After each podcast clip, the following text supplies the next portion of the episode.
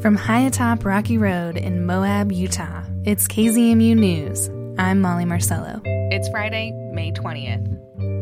Every year, a number of Moabites injure themselves doing the activities that brought them here. It can be hard, paying for medical bills and possibly dealing with trauma. But there's a growing number of options for help, from grants to therapists dedicated to post-accident trauma. Justin Higginbottom has more. Hunter Kessler has been in Moab for around four years. How he ended up here is a familiar story. I mean, I came here by chance, but I stayed because of the opportunity to have such an amazingly beautiful place to recreate in. I'm sitting with Kessler off Main Street. We're hiding from the wind.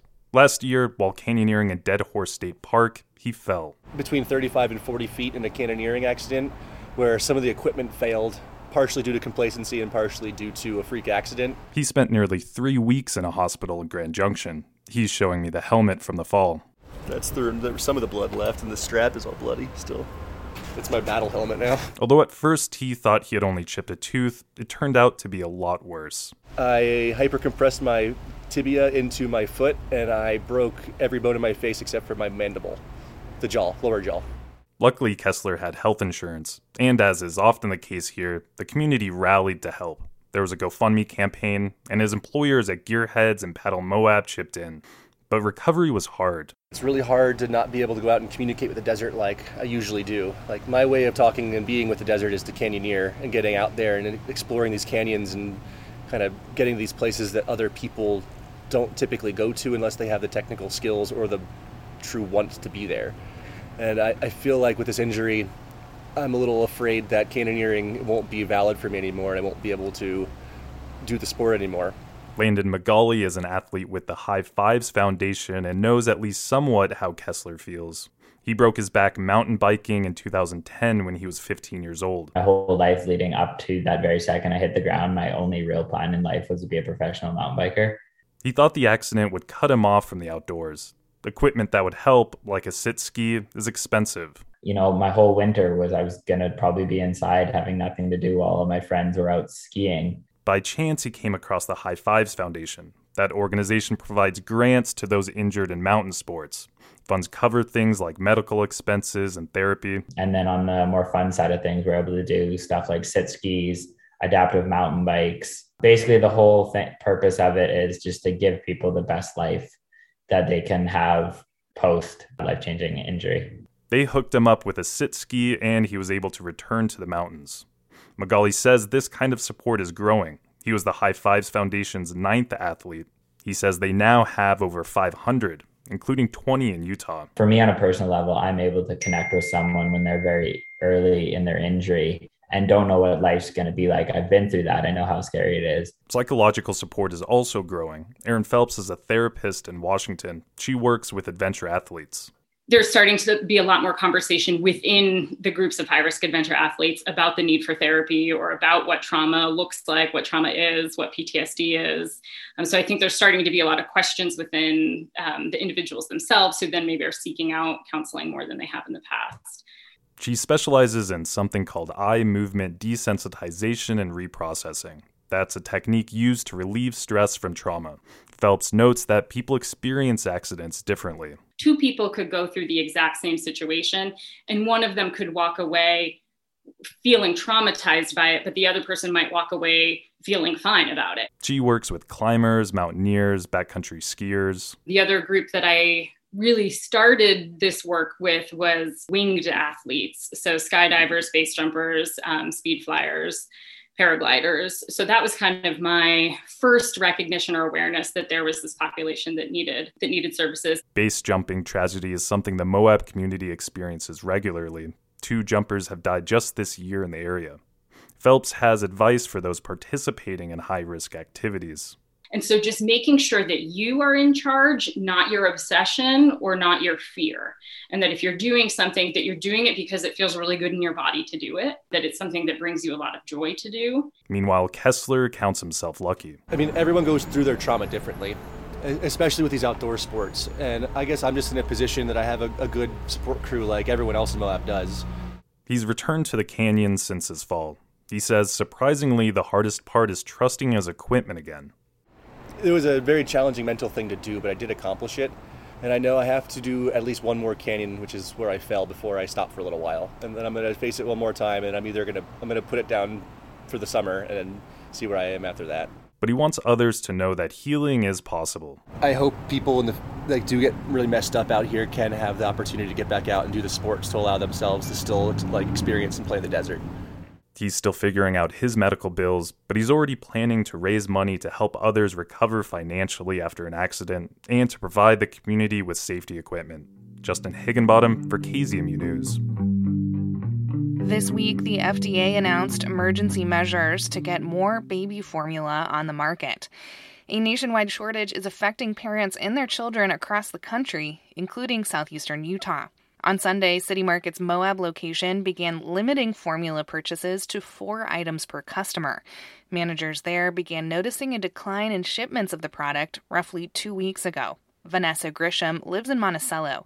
She travels an hour to Cortez, Colorado for groceries. She also noticed the formula shortage a few weeks back. I went to Cortez and there was nothing on the shelves. And that like made me concerned because we live in like in a small little area. Grisham is a mother of an eighteen-month-old. Although she breastfeeds her child, her sister has young twins and supplements their feeding with formula.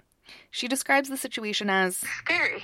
Like, very scary. Like, you don't know if you're going to be able to feed your kid that day. President Joe Biden this week established Operation Fly Formula, which directs federal agencies to import formula from abroad. The administration has secured the first shipment, but questions remain over distribution. An F D A spokesperson told Congress that it will take a few weeks for formula availability to get back to normal. They said rural areas are facing the worst problems. Families with young children are in a tough position. Grisham in Monticello found herself able to help. She says she produces more breast milk than her child needs. I was about to stop pumping and only nurse my kid until he weans himself off of it. But now that this formula shortage, I want to keep pumping and keep storing milk and seeing if anyone does need it. Like other mothers across the country, she listed her breast milk on social media. Once her post went up on Moab classified ads, she got a lot of messages. Yeah, I already had someone ask me if I can send it to Arkansas and like other states, and I wish I could, but I, we don't have that much dry ice and stuff in Monticello. We have none. Ongoing supply chain disruptions have fueled shortages on a wide range of consumer goods, but the lack of baby formula can also be tied to the closure of a big U S manufacturing plant that reportedly supplied as much as one-fifth of all infant formula in the country. The F D A gave the plant clearance to reopen this week, but it will take time for product to hit the shelves. While the shortage continues, the Academy of Breastfeeding Medicine recommends caution when using anyone's breast milk other than your own. They say do not secure breast milk on the internet from anyone you are not familiar with or completely trust. Instead, they recommend certified human milk banks. Grisham considered donating to a milk bank, but decided to just put it out there. Every person that messaged me that after I put it on Facebook, I would tell them I do take my prenatals, I am up to date on my shots, I don't drink and I don't smoke, just so they can have that feeling of comfort that they're going to have good milk. So far, she's given away nearly four hundred ounces of breast milk to families. She's hoping the shortage ends soon. But until then, she says she'll keep pumping.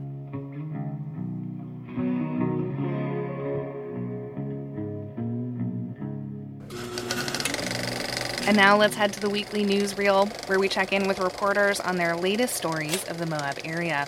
Wabi Sabi Thrift Store is celebrating twenty years in the Moab community.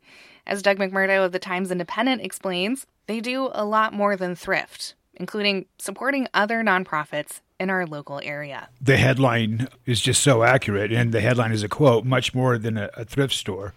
Wabi Sabi, as uh, most of us know, is uh, Japanese, and it means um, finding beauty in imperfection. Mm-hmm. And there's a lot of imperfect things at Wabi Sabi, and I think that there's something for everyone there. It's a a vision of Sarah Bauman, mm-hmm. the, the founder, and um, she struggled to get it going. And once it did get going, it took on a life of its own, yeah. a life that she believes could only happen in Moab. Mm. It's a big thing, twenty years um, in Moab and twenty years of helping nonprofits and uh, keeping the community going.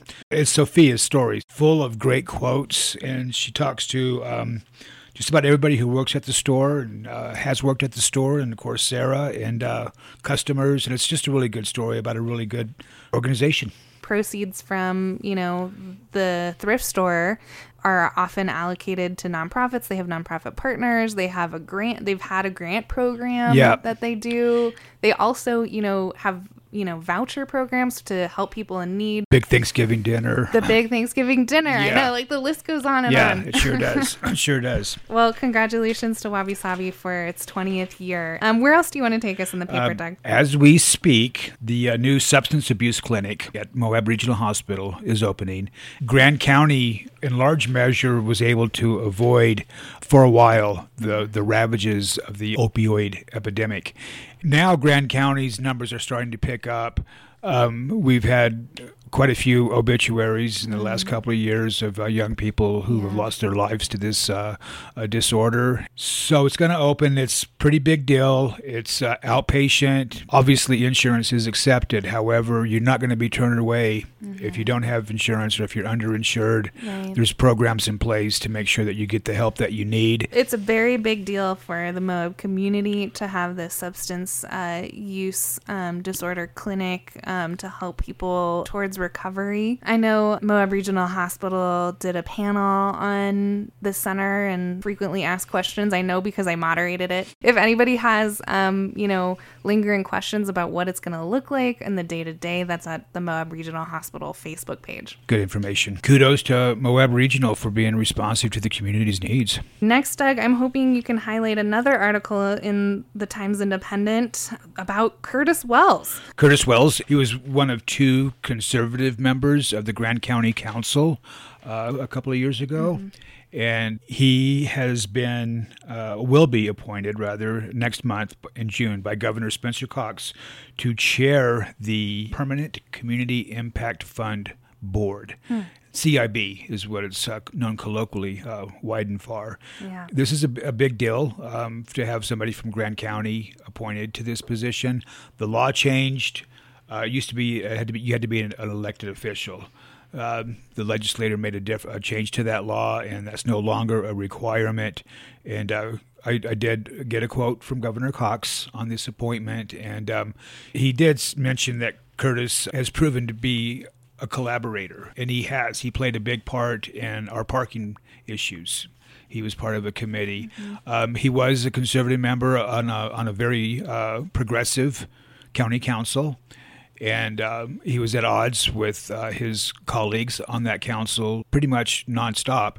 But he did prove to be willing to compromise and willing to work across the aisle. If you if there were an aisle uh, on the county council at the time, he was willing to, to cross it and, and work with uh, the other side. So um, Chris Baird mentioned it's a big deal to have a local Grand County resident on this C I B board. And just to give people an idea of how it benefits us, mm-hmm. it's for mineral resource development. The mm-hmm. fees, the the right. fees that um, people that drill on federal lands pay, they don't pay taxes to the local government. They do pay mm-hmm. lease lease fees to the federal government. And the federal government in turn gives a portion of those fees to the C I B. Mm-hmm. The C I B in turn doles it out to communities mm-hmm. that that request it. And just um, three things that uh, Chris Baird reminded me of uh, when I interviewed him about this. The Jackson Street Project. Mm-hmm. They got four hundred forty-seven thousand dollars grant and a nine hundred nine thousand dollars loan for zero interest or one percent interest. Mm-hmm. Um, very low interest rate, which allowed that project to go forward. Mm-hmm. They gave uh, Grand County E M S a million dollar grant and I think a three point four million low mm-hmm. interest loan for their new building, which is um, one hundred million percent better than, than where they were before. Mm-hmm. Um, they're, they're, they've got a really nice facility now, mm-hmm. so that was a big deal. And finally, the uh, fire department Uh, was able to get a little over five hundred thousand dollars in a combination grant and loan uh, to order a new fire engine. C I B um, really provides a vital service to counties, cities, mm-hmm. and towns. where mineral resource development occurs. Like all the projects you outlined, you know, E M S, essential services like fire, roads. I know our M RAC center, too, like right. community development. Um, it is really notable to me, though, the C I B has itself, the board itself has come under several different, you know, controversies for funding. The C I B is meant to use those mineral leasing dollars to offset development, and they've funded projects that um, critics say will further development. So right. therein lies the controversy with this board. Well, and, and yeah. that goes to another story we have inside, and that's uh, SITLA. Mm-hmm. Um, okay. Uh, there's a big SITLA story on the inside that Sophia did, and that's um, more on the land swap. They're going to hire, uh, the county is going to hire a lobbyist to uh, represent its interest, uh, defend its interest, uh, as SITLA tries to get thousands of additional acres of Grand County uh, land in exchange for giving up uh, land at Bears Ears, right. near Bears Ears. Okay. So the legislature on Tuesday had an important vote, you know, moving this forward. You know, you talk about a government entity that uh, seems to have omnipotent power and constantly surrounded by controversy. It's SITLA. But it's going to be interesting how this occurs. You know, Dave Yer, the the former uh, head of SITLA, he wasn't really popular with a whole lot of people, I, I believe, mainly because he was just um, too abrupt in his language. Mm-hmm. Um, just very off-putting. Mm-hmm. Uh, Michelle McConkie, I think she'll be more uh, diplomatic than, than Dave was. So maybe that uh, will help things move along if, if there can be some good faith demonstrated on both sides. Maybe maybe Grand County doesn't get dinged as hard as it, as it could. Doug McMurdo, editor of the Times Independent.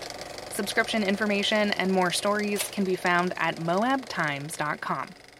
With an eye on local pollinator populations, Moab's Bee-Inspired Gardens group is hopeful to get the program buzzing back to life. Allison Harford of the Moab Sun News has more from their coverage. The Moab Bee-Inspired Gardens Project was basically founded to help Moab residents and businesses transform their landscapes into bee-friendly spaces. Mm-hmm. Um, and all you need to do to get your yard, whether you're a business or a resident, like all you need to do to get it officially certified is just have three different flowering plants in bloom in the spring, summer, and fall. And so there are these approved gardens like all over town. There are thirteen local like entities that have transformed their landscapes into these official bee gardens, including the library, um, Canyonlands Field Institute, the Moab Charter School, and the Archway Inn too. And then the project also successfully registered dozens of residential gardens. And these are gardens that, like you said, they support pollinators. Mm-hmm. Um, so they have to have um, certain plants that do that throughout the year. Right. So I talked to Rosalind McCann, who is the founder of the project, um, and she's also an associate professor and sustainable communities specialist. And she said that the city of Moab itself is home to over five hundred native bee species. Because what happened in the desert is that instead of bees evolving into this one bee species mm-hmm. that can do it all with all of our plants, mm-hmm. um, they kind of all got really specific. And so we have all these different types of plants that can only survive under certain circumstances, and they can also only be pollinated mm-hmm. by these really specific pollinators. I was really curious about the project because it seems like it's been kind of in limbo during COVID. And when I was talking to Roslyn, she kind of said the same thing. Mm-hmm. The years went on after it was founded in two thousand thirteen, and the The project was gaining a lot of momentum. They have a lot of partnerships with local stakeholders like Terra Sophia and the Resiliency Hub and mm. Wild Landscapes Nursery. But then the pandemic hit, and then Rosalind also had a baby. Mm. And so the project just kind of ground to a halt. That's so classic in Moab, where you have, you know, yeah. a few people who get a project off the ground. But mm-hmm. that needs those, you know, key people to keep it going. Right, yeah. yeah. So Rosalind said that kind of ground to a halt situation is the one that they're still a little bit in. And things were picking up speed because they were talking to the former sustainability director, Mila Dunbar-Irwin. Um, but Dunbar-Irwin just left her position mm-hmm. mid-April. Mm-hmm. And so Rosalind was saying she really hopes the project will be able to start up again soon, especially because pollinator populations are continuing to fall. There are a lot of species that are in decline, and according to the Utah Pollinator Pursuit, which is an insect conservation group, um, these species are threatened by the use of pesticides, warming climate, and a lack of floral resources and nesting mm. sites. So the project, you know, was trying to counter that. Sounds mm-hmm. like they hit a few roadblocks during the pandemic for various reasons. Right. Um, but, you know, I remember when it was like kind of at its height, people mm-hmm. were like, how, how do I become a Bee-Inspired Garden? Like, how do I right. do this? So where's that level of yeah. integration right now? Yeah, so it's actually, you can still get a sign, okay. and it's relatively easy to become um, a bee-inspired garden. The project is mostly just trying to show people that you can still have a lawn that's beautiful, mm-hmm. that's not just like grass space. Because just having a grass lawn, there's no place for pollinators to mm. do their jobs, there's no place for them to nest, there's nothing that any native species can use to build a healthy habitat for themselves. Mm-hmm. And so this project is just wanting to show people that you can have flowers and you can have this like native yard and it's still going to be beautiful, mm-hmm. and it's also going to be really helpful to the native bees. Anything else to mention about the project or where it is? You know, it sounds like their efforts, or at least Rosalind at um, U S U wants to keep it going. Yeah, so they have a website. It's bee inspired dot u s u dot e d u. Um, and on the website, you can still sign up to get a sign. And there's a lot of resources for bee-friendly and Utah native plants. Also in the Moab Sun News, there's an article about someone in our community who won a pretty big national award. The Moab B L M law enforcement officer Cody Marsh received a national award.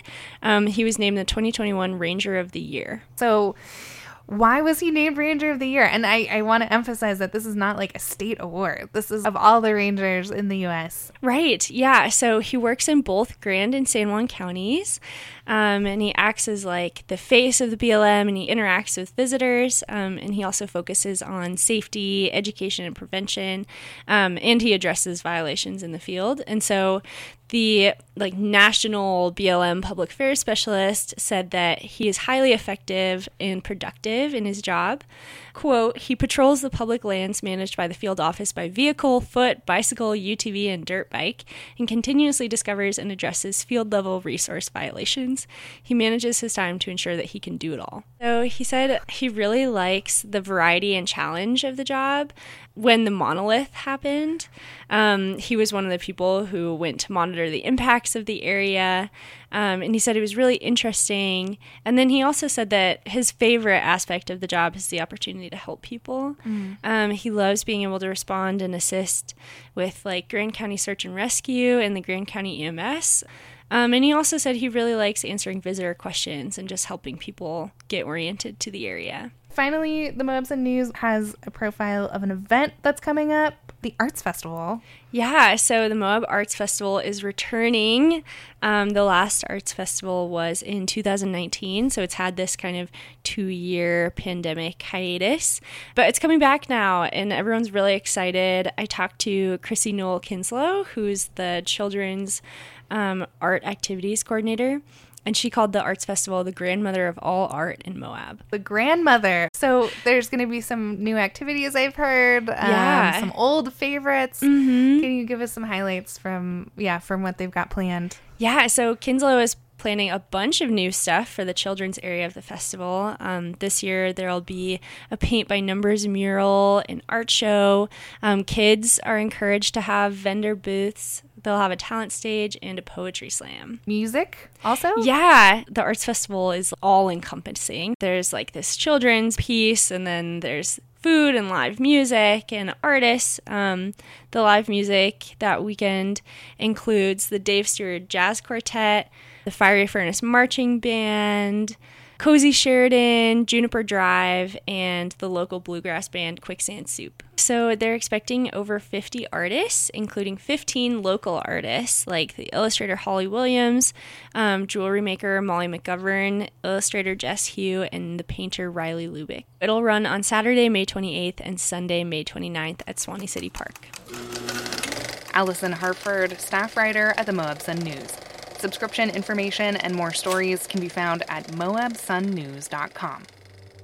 and that's the weekly newsreel, where we get the latest from reporters about their most recent stories of the Moab area. Find the pieces that were mentioned today in the show notes of the news on our website, k z m u dot org, or wherever you listen to podcasts. As always, thanks for tuning in and supporting K Z M U, community-powered radio.